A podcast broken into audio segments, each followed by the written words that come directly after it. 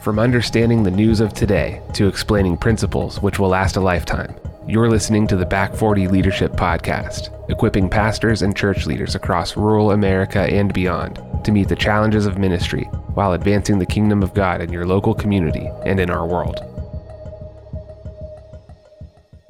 Hello, friends. This is Michael Bond, and I am joined by pastors Mel Massengale and Todd Stanley.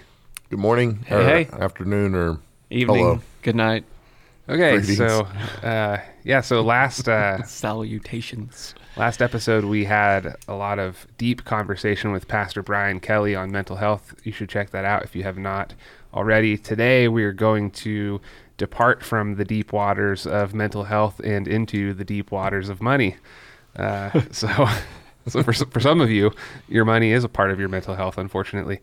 Uh, but maybe we can get into some of that too. Okay, so let's start off with this. I've heard pastors say that if a church stores away the income from their giving instead of reinvesting it into the kingdom, then God will remove their wealth from them. So, where does Summit draw its line between having a savings account, protecting good margins, and putting money back into kingdom investments?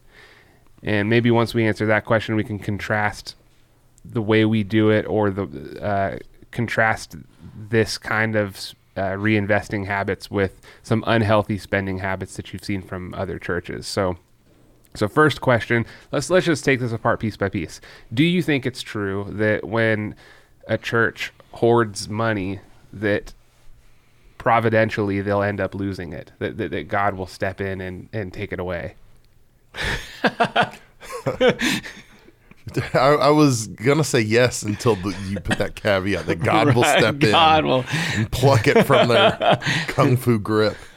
Um, I, I, Todd, do you want to start? I can. Yeah. go ahead. Um, do I think God will take it away? I I would I would maybe hesitate to to say that. Um, and I would also say that. Well, look, a qualified yes. I'll, I'll go there. A qualified yes.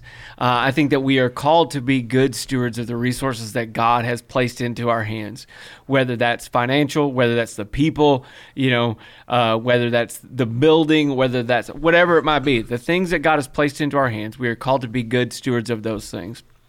And the scripture is clear, like if we look at the, the parable of the talents, that if we do not use those well, right, that that God's God's pronouncement over us will be that we have been wicked and lazy servants. Uh, and so there's a call for us to steward well the things that God has placed in our hands, no matter what they are. Um, and there is a consequence for not doing so. Yeah, and I think the the principle of generosity that that most pastors um, teach their people is the same principles that apply to a church as well. That um, a lot of churches, in my experience, what they do is they will say, "Well, we're being wise," but wise wise is really um, stinginess. It's really lack of faith or trust, and so hey, our future is dependent on us building a war chest, and that's our security and that's our safety. And it really has nothing to do with, hey, we're going to trust God, just in the same way that we ask our people to trust God. Right. We as a church are going to trust God. And so I don't. Um, I think it has less to do with the actual dollars and cents, and I, and more to do with, hey, what's the condition of our heart that's causing us to go? I've got to sock money away like a like a uh, a squirrel in the in the fall to make sure we're going to make it through the winter. Um, and again, you want to be wise, but um, I mean, gosh, I, we've seen churches that have s- so much money set aside, and they are dying because their focus drifted inward into how do we protect what we have instead of keeping their focus outward on how do we reach the lost and disciple who we win. So Yeah, and it can be a little bit deceptive too, right? Because a church can survive for a really long an unhealthy Oh, church man. can survive for a, A really long long time. time. on like an inherited On a trust or a, yeah, Yeah. absolutely. Yeah, they can, and and even if you don't have, um, I mean, and there's some pastors of churches that are probably listening to this that you're in a situation where your building's paid off. Maybe you're the only staff member, or maybe you are on Social Security and your church gives you a stipend of some kind or housing. So really, there's not a lot of overhead.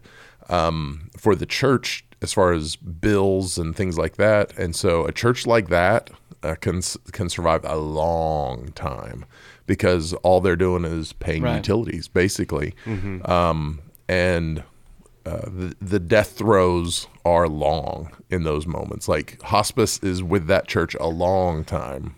Yeah, and that's really, I mean, that just depletes the soul of the minister, depletes the souls of the people involved. Like, it's not that survival is the goal here. Yeah. It's not that just just sustaining is always the right thing. I mean, like th- th- these Yeah. these, these cultures are unhealthy. If if you're in death throes for thirty or forty years, that's not a pleasant place to be Yeah. for anyone. Yeah. Um, and Todd said earlier um, that it's about multiplication. It's not just about survival. And if our goal is how do we get through or how do we not die, that's probably the wrong vision, the wrong focus. Yeah, I will. I, will, I do want to kind of speak to part of this. You know, you said uh, you're asking about if a church stores away their income instead of reinvesting it into the kingdom of God, will God remove their wealth, wealth from them? I don't think it's necessarily, not, not even necessarily. I don't want to qualify this. It's not an either or proposition Yeah. right? Uh, as good stewards, we are called both to have enough of a store to weather a difficult season, to um, to take you know there are unforeseen emergency things that come up. There are there are all kinds of good reasons for churches to have savings, to have something like uh, you know to have a chest, right? To have you know whatever, have something set aside. The problem comes in when we um, when we choose that over and above doing kingdom work. Yeah. when things become completely insulated right?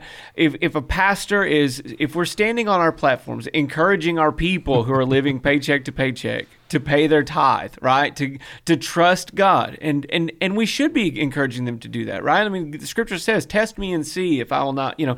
And so but if we're going to if we're going to encourage our people to do that and we're not willing to live that way as pastors and leaders, well, man, that's that's a problem, you know. Uh, and I think I think there will be, um, you know, there there will be, you know, uh, well, there, we'll have to answer for that. uh, Yeah. Long story short, this is where the discussion of margins i think becomes super interesting um, because i want to know in summit's case wh- where do we draw the line uh, between having a savings account and protecting good margins uh, over against putting money back into kingdom investments. Because what we're not saying here as far as i understand is 100% of what comes in is 100% of what goes out. And because that that's irresponsibility Right. in stewardship.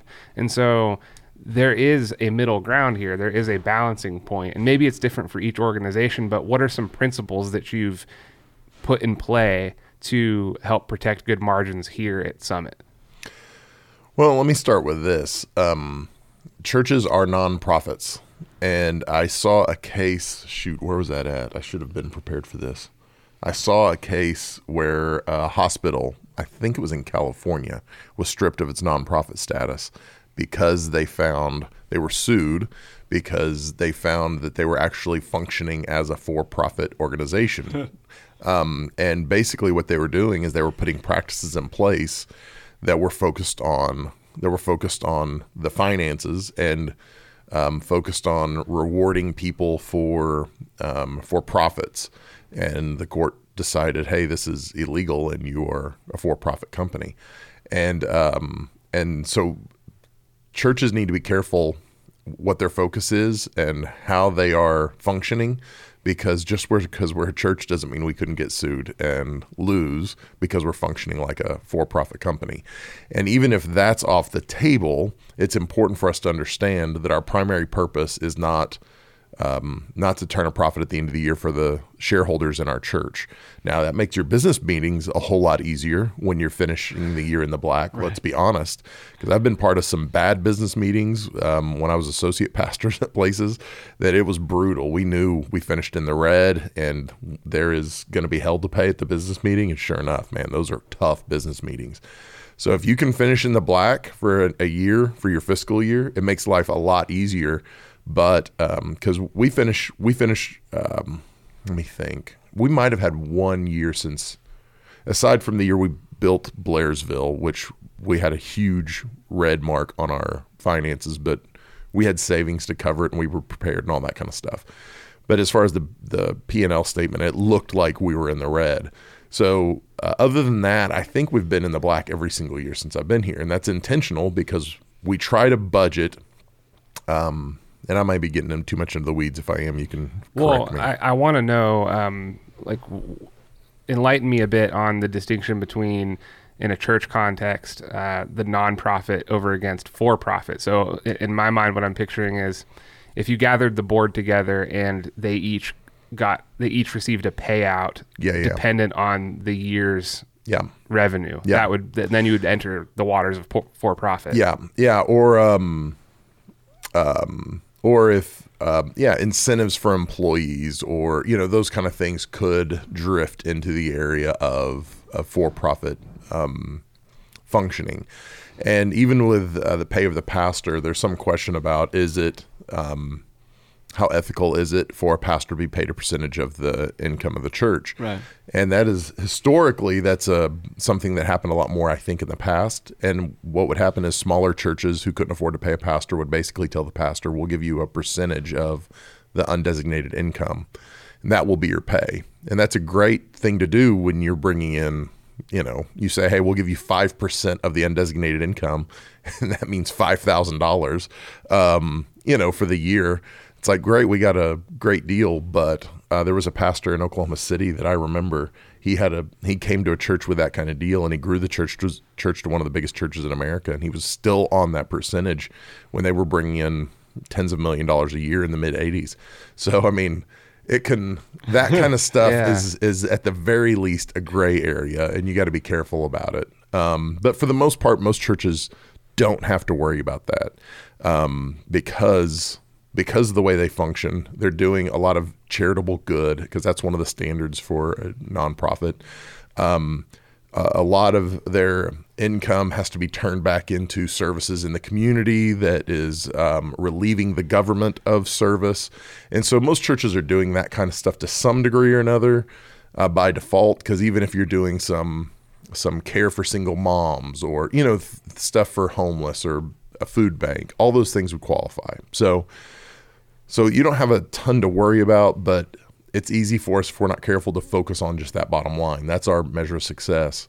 Um, and again, even for us, man, I want to have a healthy bottom line because it it turns into um, kingdom wins. Because if I've got a margin, it allows me to do things in the kingdom that I couldn't do if I had no margin.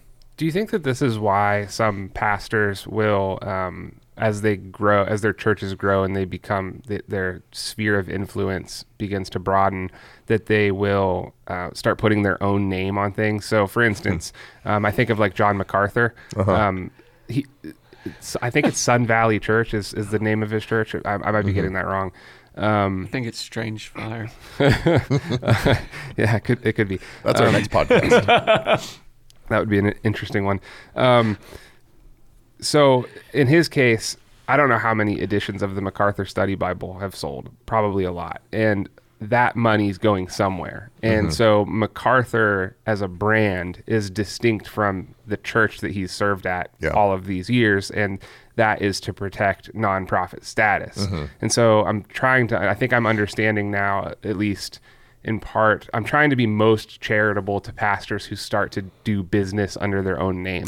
Um, and I think that that might be a way of maximum charity to think about that. Is like, okay, well, they're trying to protect their church from being deemed a for-profit company, and if you say, okay, I'm gonna I'm gonna have a website that's self-titled. It's just my name, and that's the website. Right. And then if that thing continues to grow, then I can collect profits from that. But that doesn't compromise the church. Yeah. And so it does. It gets so weird here. This territory, this space gets strange because it's like, do you say, okay, well, I'm not going to sell T-shirts in the lobby anymore because you know? But then if that's just if the proceeds from the merch sales are going towards supporting the ministry and the ministry is actually a benevolence based ministry, then in fact you're still operating as a nonprofit. So yeah, I, I wanted to know more about that because I've always thought that those lines seemed gray, but I thought it might have been my ignorance that made them seem gray, but it, it turns out that they might actually just be gray. Yeah, yeah, and and um, I have a personal issue.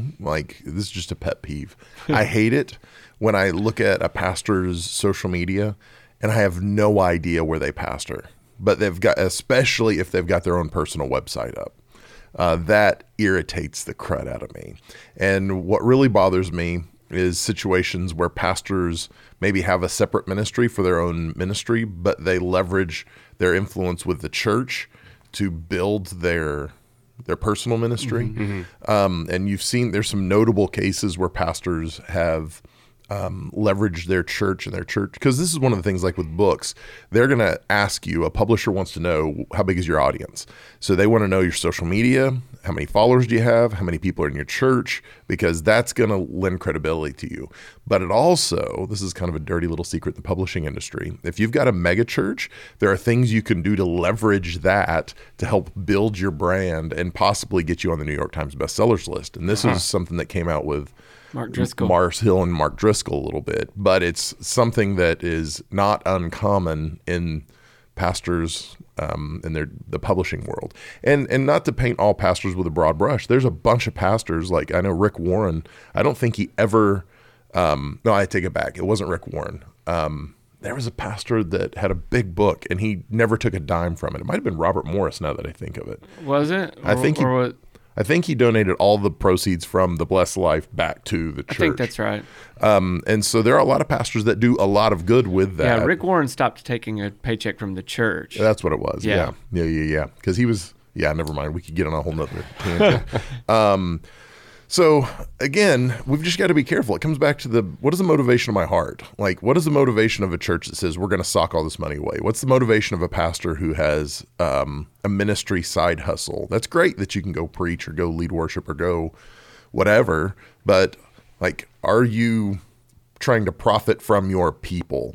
Um, yeah and that's one of the reasons like we don't i don't want our staff to have multi-level marketing businesses um, because it's like well you're going to profit from the people and as minister how can we say we're the chief servants if it's right. like hey i'm here to serve you but i need you to sign up for this team and i need you to sign up eight people under you on this team it just feels like we're taking from them instead of serving them yeah so this is why we wouldn't have like we have you know i'm sure many business owners that are mm-hmm. members of summit and we yeah. don't we don't house their advertising no. there because we don't want to, you know, even even though that would be good for their business because mm-hmm. of all the people that come to Summit, that would be crossing a line where we would start to Yeah, and I just don't want to do that. There's yellow pages and there's the internet mm-hmm. and mm-hmm. and I'm I'm not cuz we've had a bunch of people say we need a business directory.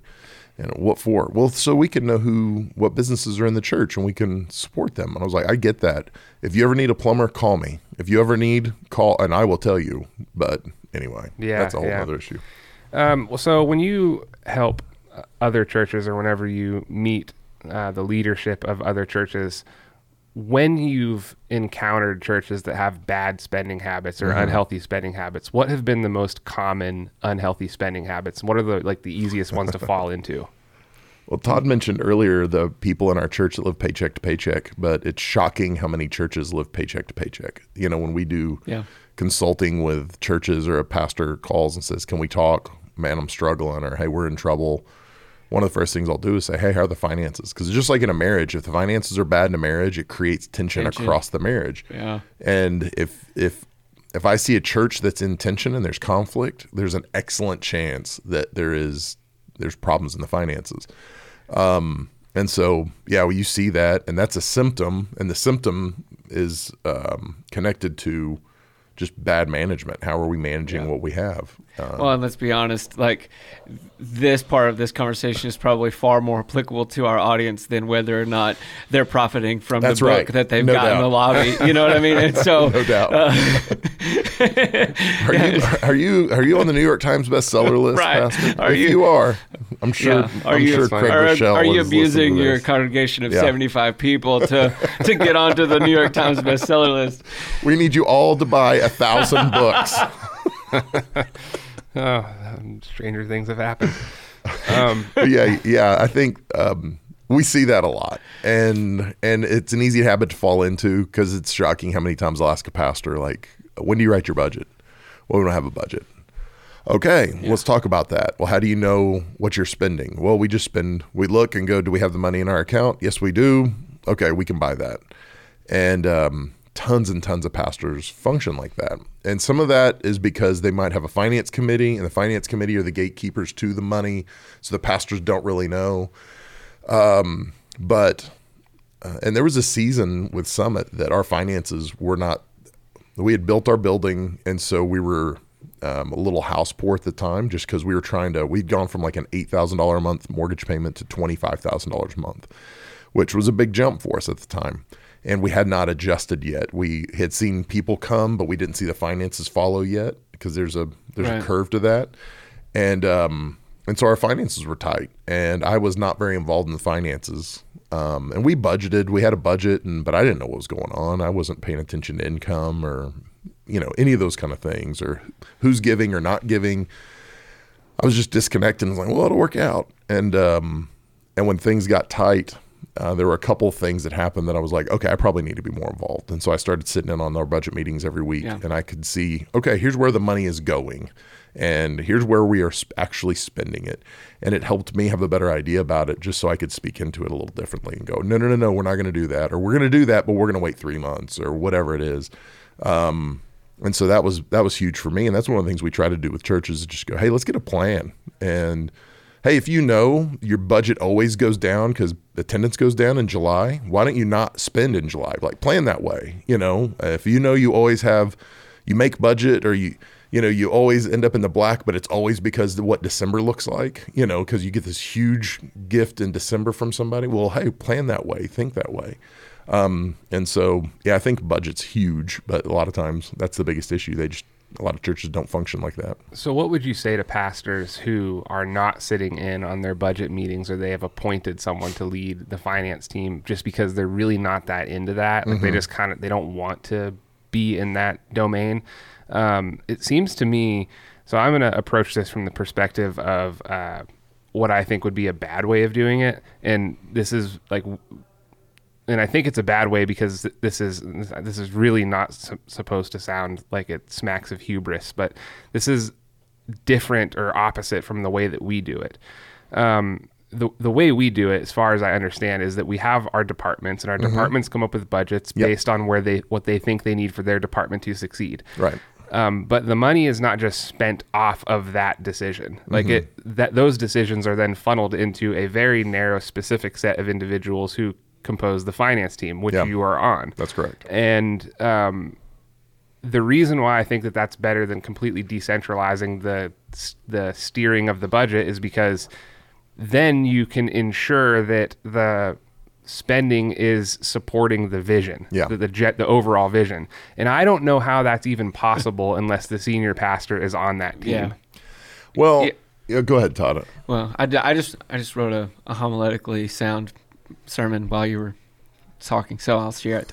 uh, uh, there are three things, right, that uh, that that drive and fuel the vision of a church. Number one is power, right? The power of the Holy Spirit. We have to have that. That has to be first and foremost. We have to be praying. We have to be seeking the face of God. We have to, you know, uh, and if and if we're not, and that's got to be first, right? And if if that's not the thing that we have first in in our priorities, then we're out of whack, right? Number two is the people, right? Uh, We have to be investing in our people. We have to recognize that that is our most valuable asset like you know and we, we have to love them well shepherd them well equip them for the work of the ministry. And number three is the purse right? I mean that we have to have money. We have to have the financial wherewithal to do the things that we believe god is calling us to do to to help the poor, to to take care of widows and orphans, to you know to uh, support other ministries and other organizations in our community that are serving, and like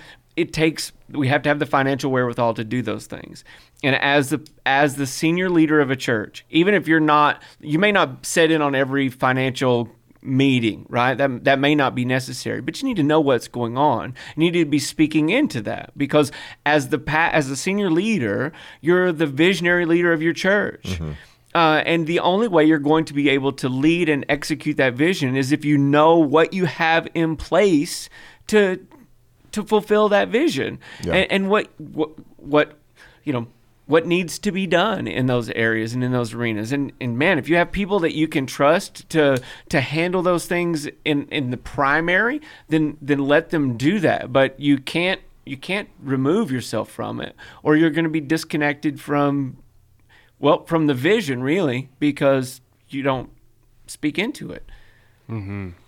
So yeah, you you mentioned um, kind of our budget process and what that looks like. Do you want to do you want us to dive into that? Do you want me to just walk through that a little bit? Or what do you wanna do? yeah, I, I, I would like you to just because it seems to me like I know as I was going through pastoral ministry training, I encountered the attitude, let's say, of well, I would like to I would like my church to grow enough to where I don't have to be a part of administration, where hmm. I can just I can either hire an executive pastor or I can delegate that somewhere else. The issue is that since coming here, um, I've seen it work so well having like part of the process is decentralized. That's why we have departments, and Yeah. we we part of their responsibility, part of their job description, uh, is to come up with uh, budgets and. And even when the finance team comes back and says, "Hey, you need to adjust your budget," then Yeah. part of our responsibility is to adjust our budget. So there's things that are happening departmentally, but the the card isn't swiped. You know, the money is not spent until it runs through that final gateway. Mm-hmm. And I don't see a better way of doing it than that. I, I don't understand how you could. I don't know how you could, as Todd was saying, use the purse to enforce the vision unless the senior pastor is part in, involved in that process. Yeah. Because if, if, if it's the executive pastor and you just really trust that person, well, then the executive pastor is casting the vision for your church. And then why isn't he the senior pastor in some sense? Yeah, and I could make a case that um, I could make a case that the executive pastor could know the vision so well that that he stewards the vision so well from the pastor that he can do that. Yeah. Um, even with that, though, I would imagine that the bigger the organization gets, that executive pastor is still meeting with the pastor regularly. The pastor might not be meeting with the C. Well, I was going to say CFO. Might not be meeting with the finance director or the bookkeeper or you know whoever is doing the actual numbers and and putting the the data and some of those kind of things. But the pastor's still going to have a good idea of what's actually coming in and what's actually going out. Um, but those two things have to be connected: the vision and the finances, and that's and that's an issue that a lot of times it's not. So so what we want to do is typically what we do is we start the budget process um, August or September for the following year. Our fiscal year is January to December, and I know some churches are different um, depending on. Um, usually, it's based on when their what their cash flow looks like. So some of their fiscal years end um, after after uh, like middle of the year, so that that they can capture Easter kind of toward the end of the fiscal year. You know, anyway, some of them it's October. It just kind of depends. Or, or their fiscal year ends in September, October, November, December. Yeah. Anyway, so ours is January to December. Usually, budget end of uh, start the budget process end of August, beginning of September.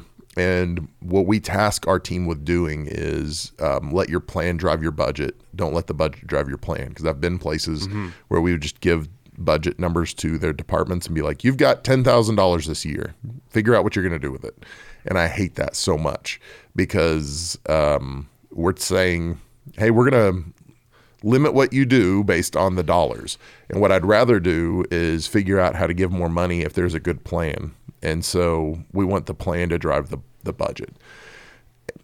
And I know that's easy to say. Um, we, you know, with the budget we've got compared to other budgets, you know, because if you're working on an eighty-five thousand dollar budget, your budget might be driving some of your plan. You might be pretty limited. So I get that for sure. But I would still dream big. And so what our departments do typically is they will look at their calendar year and go, what what do I need to do? Like with our youth ministry, uh, Gil will look at, hey, what is our flow? What are the events we're wanting to do? What are the spiritual checkpoints that we want our kids to hit? What are the how are we building the kids?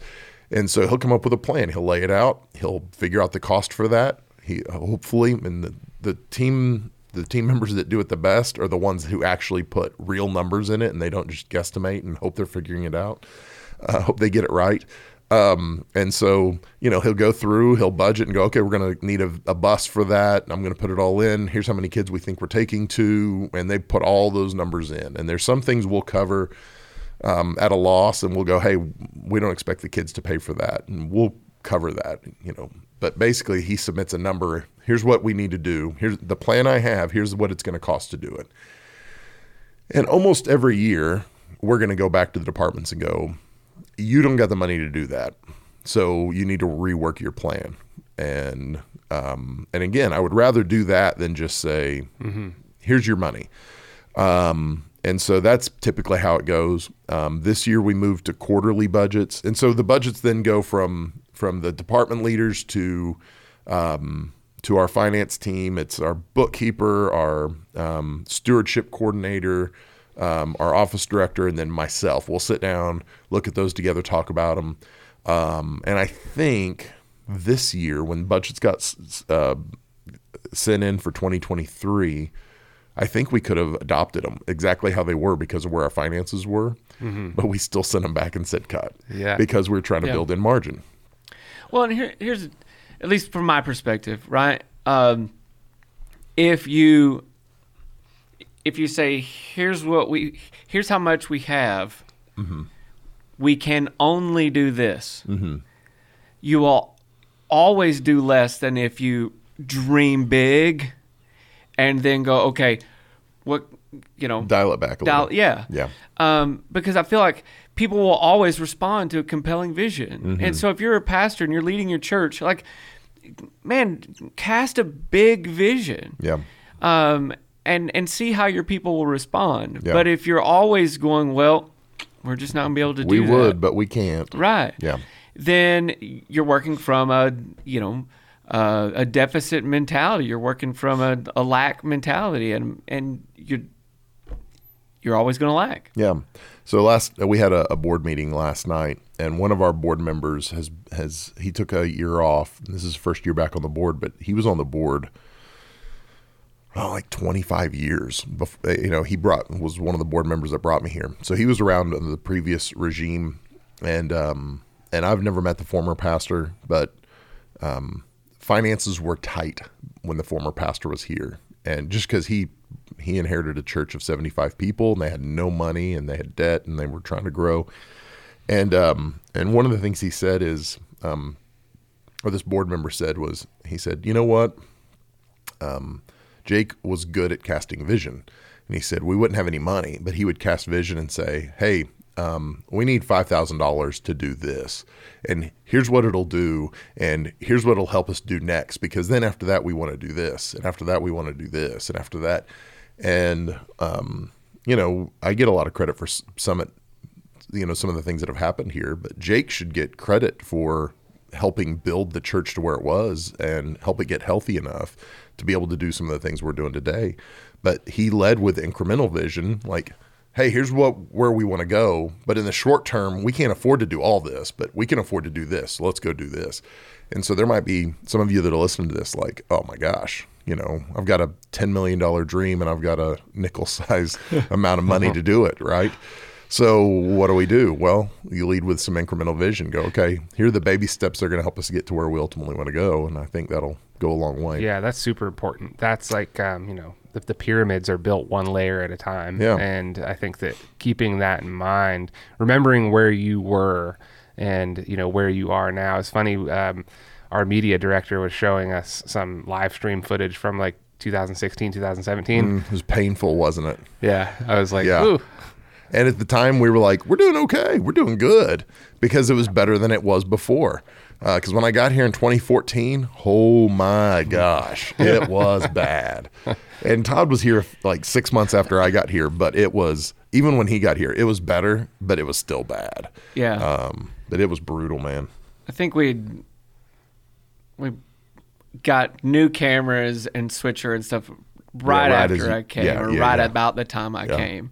And so yeah, we made some real improvements, but still there was lots of room to Oh, grow. it was Yeah, and it's really useful to remember those kinds of things because, like, it just shows you that, in, in some sense, that's not that long ago. Yeah. and so that's amazing. You know how far we've been able to come. But in another sense, like that took time and it took learning and all all Yeah. kinds of things. And you know, so I think that's important. And one of the things I want to add with this idea of of having a plan, um, it's really useful having a plan is really useful when surprise expenses come up because yeah. you know like what to prioritize. So like I had one of these come up like a week or two ago and I just didn't even see it coming and I was like, "Uh-oh, um, now I got to send this in because this happens to actually be really important for what we're trying to do as a multi-site church, but it's not like as fun as like a new camera or something." Right. But because we have a plan, because we know what we're trying to accomplish, we know which things, while they might not be as like appealing on the surface level, we know what is critical to the vision of what we're trying to do. Yeah. And that helps you spend because like we, we, we talked earlier about just hoarding money versus reinvesting it. Well, blindly reinvesting it isn't doing yourself or anybody else any favors. And so th- there has to be some coordination to this or else you'll just end up broke. And Well, your budget ends up becoming a hierarchy of values. And here's what we can do. Here's what's important to us. Here's what's not important to us. And and if you're smart, you're doing this with your family. If you've got kids, they want to eat ice cream every single day. But at some point, most of us have to say, we can't afford it. Well, how come? Because you're in dance.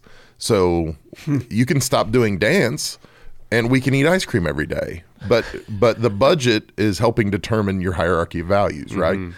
So same thing should be true in a church where we go, oh, you want to do that? Well, you can, but we can't do this. Like Right. we've got to say no to something, um, and that's part of the issue too. When you're not living with a budget, um, everything becomes valuable because you have no foresight. You're not looking down the road, going, well, we could do this now, but it'll keep us from doing that in three months, and that is better. Um, and so it's really important.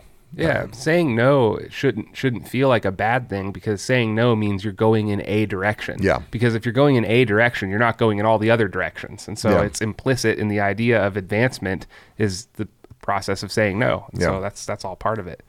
Yeah, and w- uh, so let me just jump back real quick. So with the budgeting process, it goes to our budget team. We kick it back to our departments. The departments revisit. You know, if we say, "Hey, we need you to cut by whatever," they revisit it, get it back to our budget team, and then our board approves it. Uh, usually in our December board meeting for our fiscal year the following year. So that's kind of what it looks like.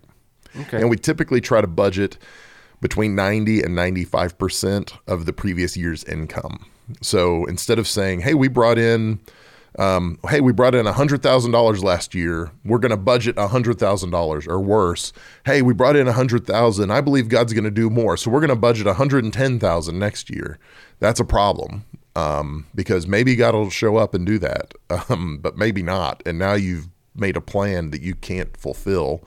Um, and so for us, we just say, hey, we're going to build in margin by the way we budget. And even if we don't grow financially at all, we're still building in some margin. Uh, and if we do happen to grow, if we grow 5% or 20% or whatever the number is, well, we can still live with our plan and we've built in more margin for, you know, the things that we don't foresee. Like, oh my gosh, this crashed and it's going to be $5,000. We got to buy it now. Okay. Well, now we're not having to do a love offering or do a plea and beg people to help us. And so, yeah. Is that why we've determined that quarterly budgets are better than annual budgets? I mean, we made that shift recently. and so Yeah. I'm curious yes. about that. So this year we moved to annual or quarterly budgets just because we felt like with the the state of the just financial world, the where it is right now, just with everything going on, the the banking industry and inflation and cost of living and all those kind of things that we want to be nimble enough that we can make shifts and changes and we felt like a quarterly budgets would help us do that. And so that's why that's why we shifted to that. And a lot of uh, larger churches that I've talked to they've made the same shift where they've said hey let's do this. And it's a little more work for our team but the team had to submit an annual budget at the beginning. And so really they just need to break it up. And when we went into our second quarter we asked our our team to to cut 5% in their budget and not to be a jerk we actually didn't need need the departments to do that. But what i wanted to do is make our departments look at their budget and go okay wh- where am i at? And what do we actually need? And what do i not need? And we might circle back next quarter and go okay we, we're still in a good place financially. We've built in some margin. Hey if there was something you didn't do last quarter that you wanted to you can go ahead and do that. Um, but again, we can't do that if everybody is if everything is pegged out. We're spending to our max. We're spending everything we co- that comes in. That's interesting. Right. That- Well, and not only that, I mean, you know, uh, not only does it empower us, you know, at the department level, but something that, and that, and Mel probably wouldn't say this himself, so I'm going to say it. Something that we've also been able to do is because our leadership has created a structure of good stewardship.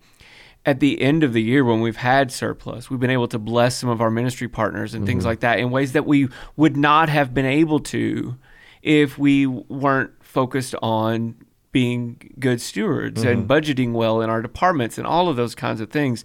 So so it's not just something that benefits us as uh, as a as a church organization, right? It's Yeah. something that allows us to be a blessing to other people in ways that we would not be able to had we not had the foresight to do that on the front end. Yeah. That's really good. Um, I, I think it's interesting how um, when you talked about the the process of instructing the departments to cut five percent, even though you didn't need to do that.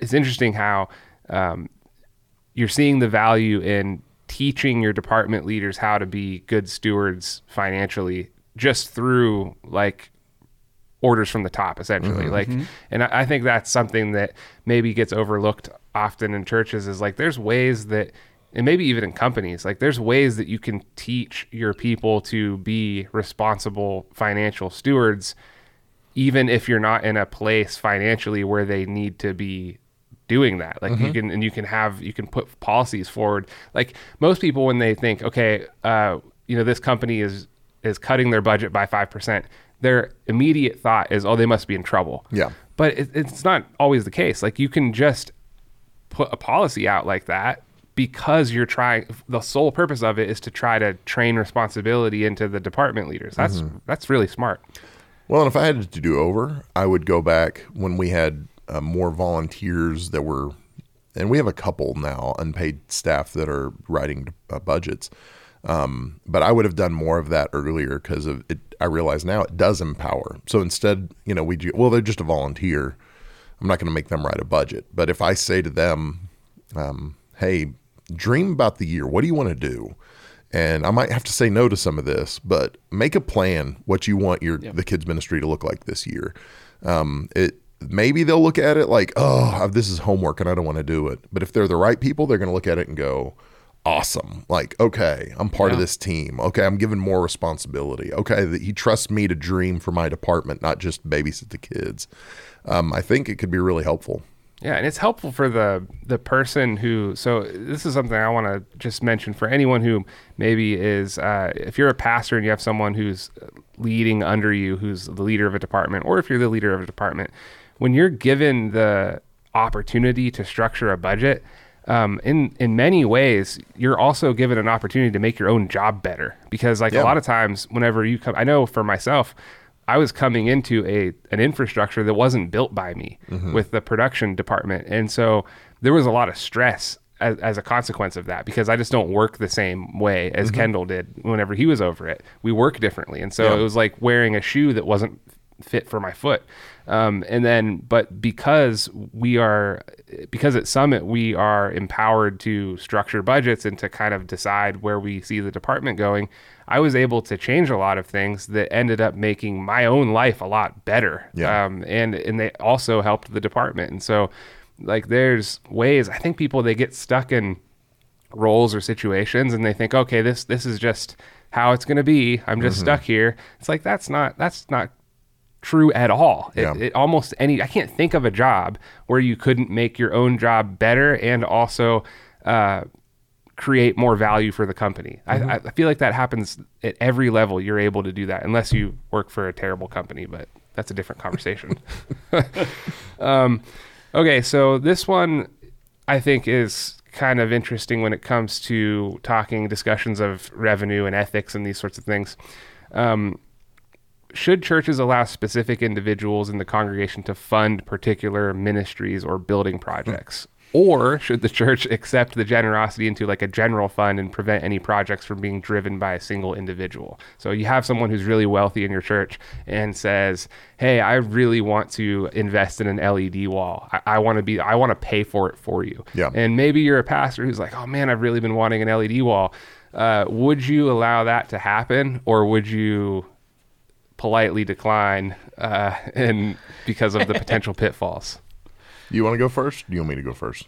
Uh, sure, I can go. I mean, honestly, it, I don't think there's a there's a hard fast rule for this. Uh, some people people can feel free to disagree with me, uh, but I don't think there's a hard fast rule. I think the question comes in is whether or not there are expectations attached to the gift. Yeah. You know, uh, and you don't always know that, unfortunately. Uh, I think the best we can do as leaders is communicate to people if they want to give a gift like that. It's like, hey, here's here's what I need you to know. Mm-hmm. We we appreciate your desire to do this, um, but also. You know, we'll and we will spend this money for the thing that you are designating it for, but that is the limit of how you get to speak into this. And and that's not, you know, obviously Yeah. there are better ways to say it, right? But you need to communicate that once that gift has left their hands, there's there's no like you don't you don't you don't get you can't buy influence here. Yeah. Right, that's not how this works. You don't buy influence here, uh, and so however however you need to communicate that well, uh, you can decide on that. But I think that's the thing that has to be understood if you're going to allow someone to give a big gift toward a particular thing in that way. Yeah, I don't feel I don't feel bad if we cast a vision for something and somebody funds it themselves. I'm, I'm not going to be like, no, that's not going to work. Like, praise God, thank you that your vision lined up with this. Um, and you know, if I have a vision for something, or if we present a need, or you know, and somebody wants to fund it, that to me that's one thing. If somebody comes to us and says, I really think we need to start doing this in our kids ministry, and I'll pay for it. That's where I'm like, Yeah. does that line up with our vision? Or are they just trying to control things and push what they want? Um, and so i definitely have said no to some of those kind of things where i've been like no thank you very much. I pre- if you want to make a gift then you can you know but but if you're just wanting to do that then no uh, we're, that's not part of the vision and that's a really good thing but we say no to good things so we can say yes to the best best things. And that's something that you know we tell ministry partners a lot when we tell them sorry we're not going to partner with you. You're doing great but just not quite in alignment with our vision. So um, but that kind of has to do with control too and that's one of the big reasons like for us at summit generally speaking we've got a general fund and we've got kingdom builders and those are the only things you can give to at summit. And um, um, we don't let you i mean do missions giving through summit we outsource all that. If you like a missionary you want to give to them give directly to them. I don't need the world missions credit. I don't need the plaque on the wall from the assemblies of god. Just give to them directly. Yeah. uh, partner with them. We're going to keep partnering with them too but you partner with them. And so there's some things we've done to just go nope you give here. Um, because we've seen in some other churches and maybe you're listening to this in your church like this um, i've got friends in the area that they've got I almost almost said the name of the church, but there's a church in our town. And at one point, the executive pastor was talking to me, and he said that they had, I think he said they had 57 different accounts um, that people could give to in their church. And so when the people were upset with the pastor, they would stop tithing, they would stop giving to the general fund, and then just give to one of the designated accounts so that they couldn't spend it. And so it was like, "Oh, okay, I'll show you.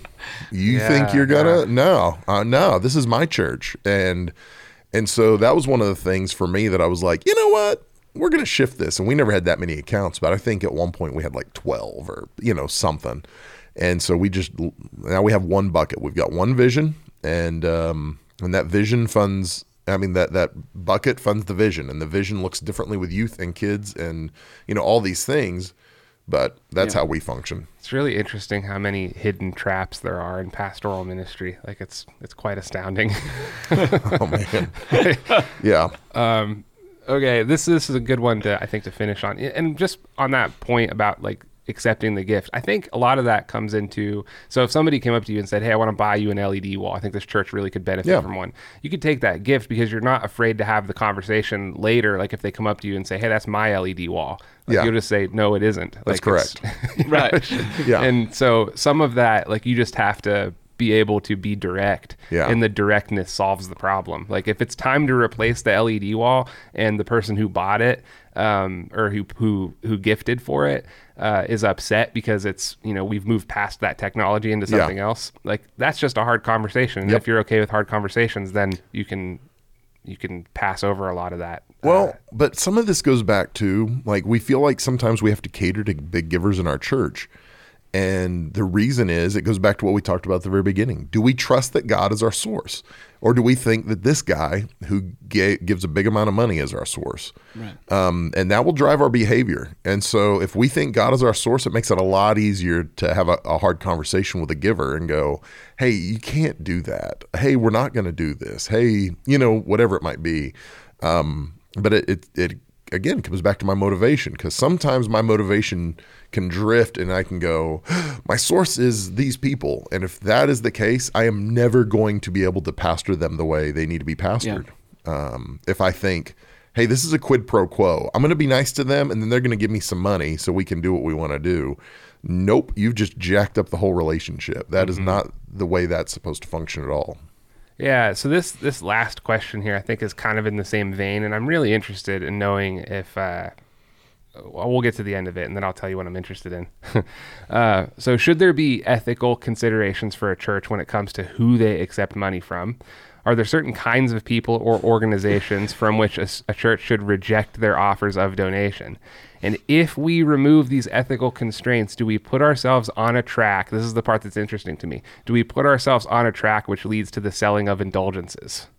So, like, I, I could see a path where, uh, and either of you can explain what the selling of indulgences are for people who maybe don't know, but For our non Catholic listeners. yeah, like I think that's how you get there, right? Like it's it's like okay, all money is good money, and we need it. It's it's okay to take it just because we're going to use it for advancing the kingdom of God. But uh, I don't know because isn't that how you get to selling indulgences? Let's talk about that. Like, what do you do? You have ethical considerations when it comes to donors? Do you vet them? Do you think about them? Um, or when it comes to companies that would like to support the ministry, uh, are there conditions along which you would reject their offers of donation? Uh, I'll, I'll let Mel speak to this more, but I, I mean, given our model of giving, uh, if Pablo Escobar came to our service and then dropped a large amount of money in the box on his way out, uh, number one, if it wasn't a check, we would never even know who dropped the money in the box unless someone went, Pablo Escobar just put Uh-huh. money in the box. You know what I mean? So, uh, so from that standpoint, like drug dealers could come to our service and give, and we would never know it was a drug dealer. We're going to take that money, we're going to use it for the kingdom. Um, now, that's different though than if you know a drug dealer comes to the office during the middle of the week and goes, you know, hey, if you know, will I go to heaven if I give you money? Well, Yeah. that's a that's a whole other Right. thing. Yeah, so I'm going to sound like a money grubbing pastor when I say this. I, if Al Qaeda wrote us a check, I would take it. And the reason is if they're giving us money, that's less money for them to spend. And so, yep, I'll take it. If Planned Parenthood sent us a check, I would take it. Um, and again, it sounds sounds like I'm a horrible human being, but um, if there are no strings attached, like quid pro quos, right? Yeah, um, yeah. Kind of like even the individual donor in our church. If they were giving me money and saying, "Here are the strings that are attached to this," I would say no to that because we've had some, and we've had some that have tried to skirt some like donation laws by going, "Hey, I want to give you money, and then but I want you to give it to so and so." Right. No, I'm not going to do that. Yeah. Um, you just give it to them. Well, I want the tax write off. N- no, No. we're not going to do that. That's illegal. Number one. And number two, um, that's not benefiting the church. And anyway, and so there are people. There are times I've said no. But if somebody sends us a check or wants to give us money with no strings attached. Um, I will absolutely take the money of the wicked and redeem it for good things. Yeah, But yeah. if but uh, part of the indulgences thing with the Catholic Church was uh, they were it was selfishly motivated because they knew, hey, these people are not going to their hearts are not changing, their lives are not changing.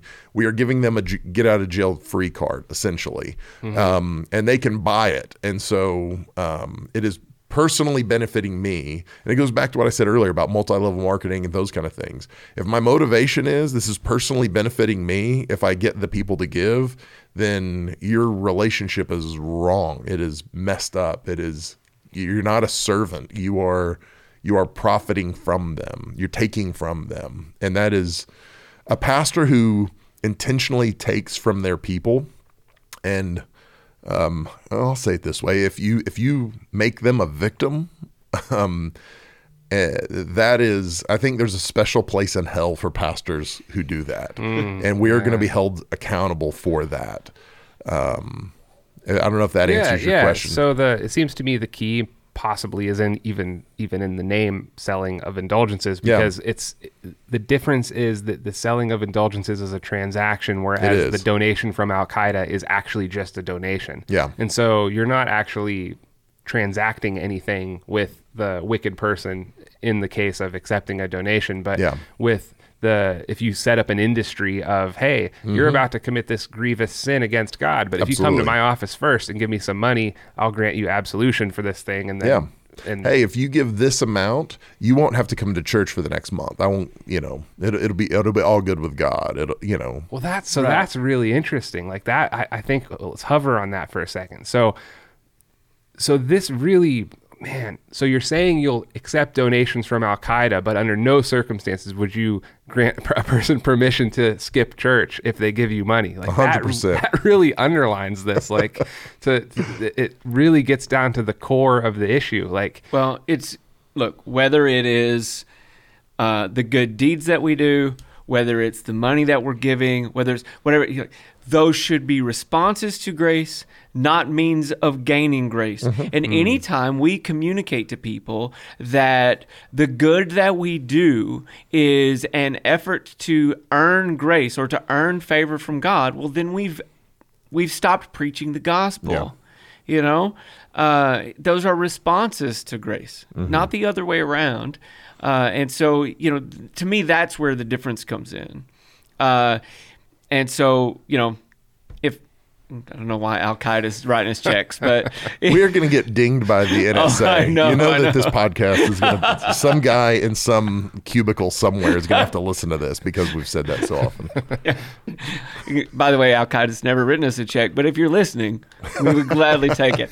Uh, Tax deductible donation.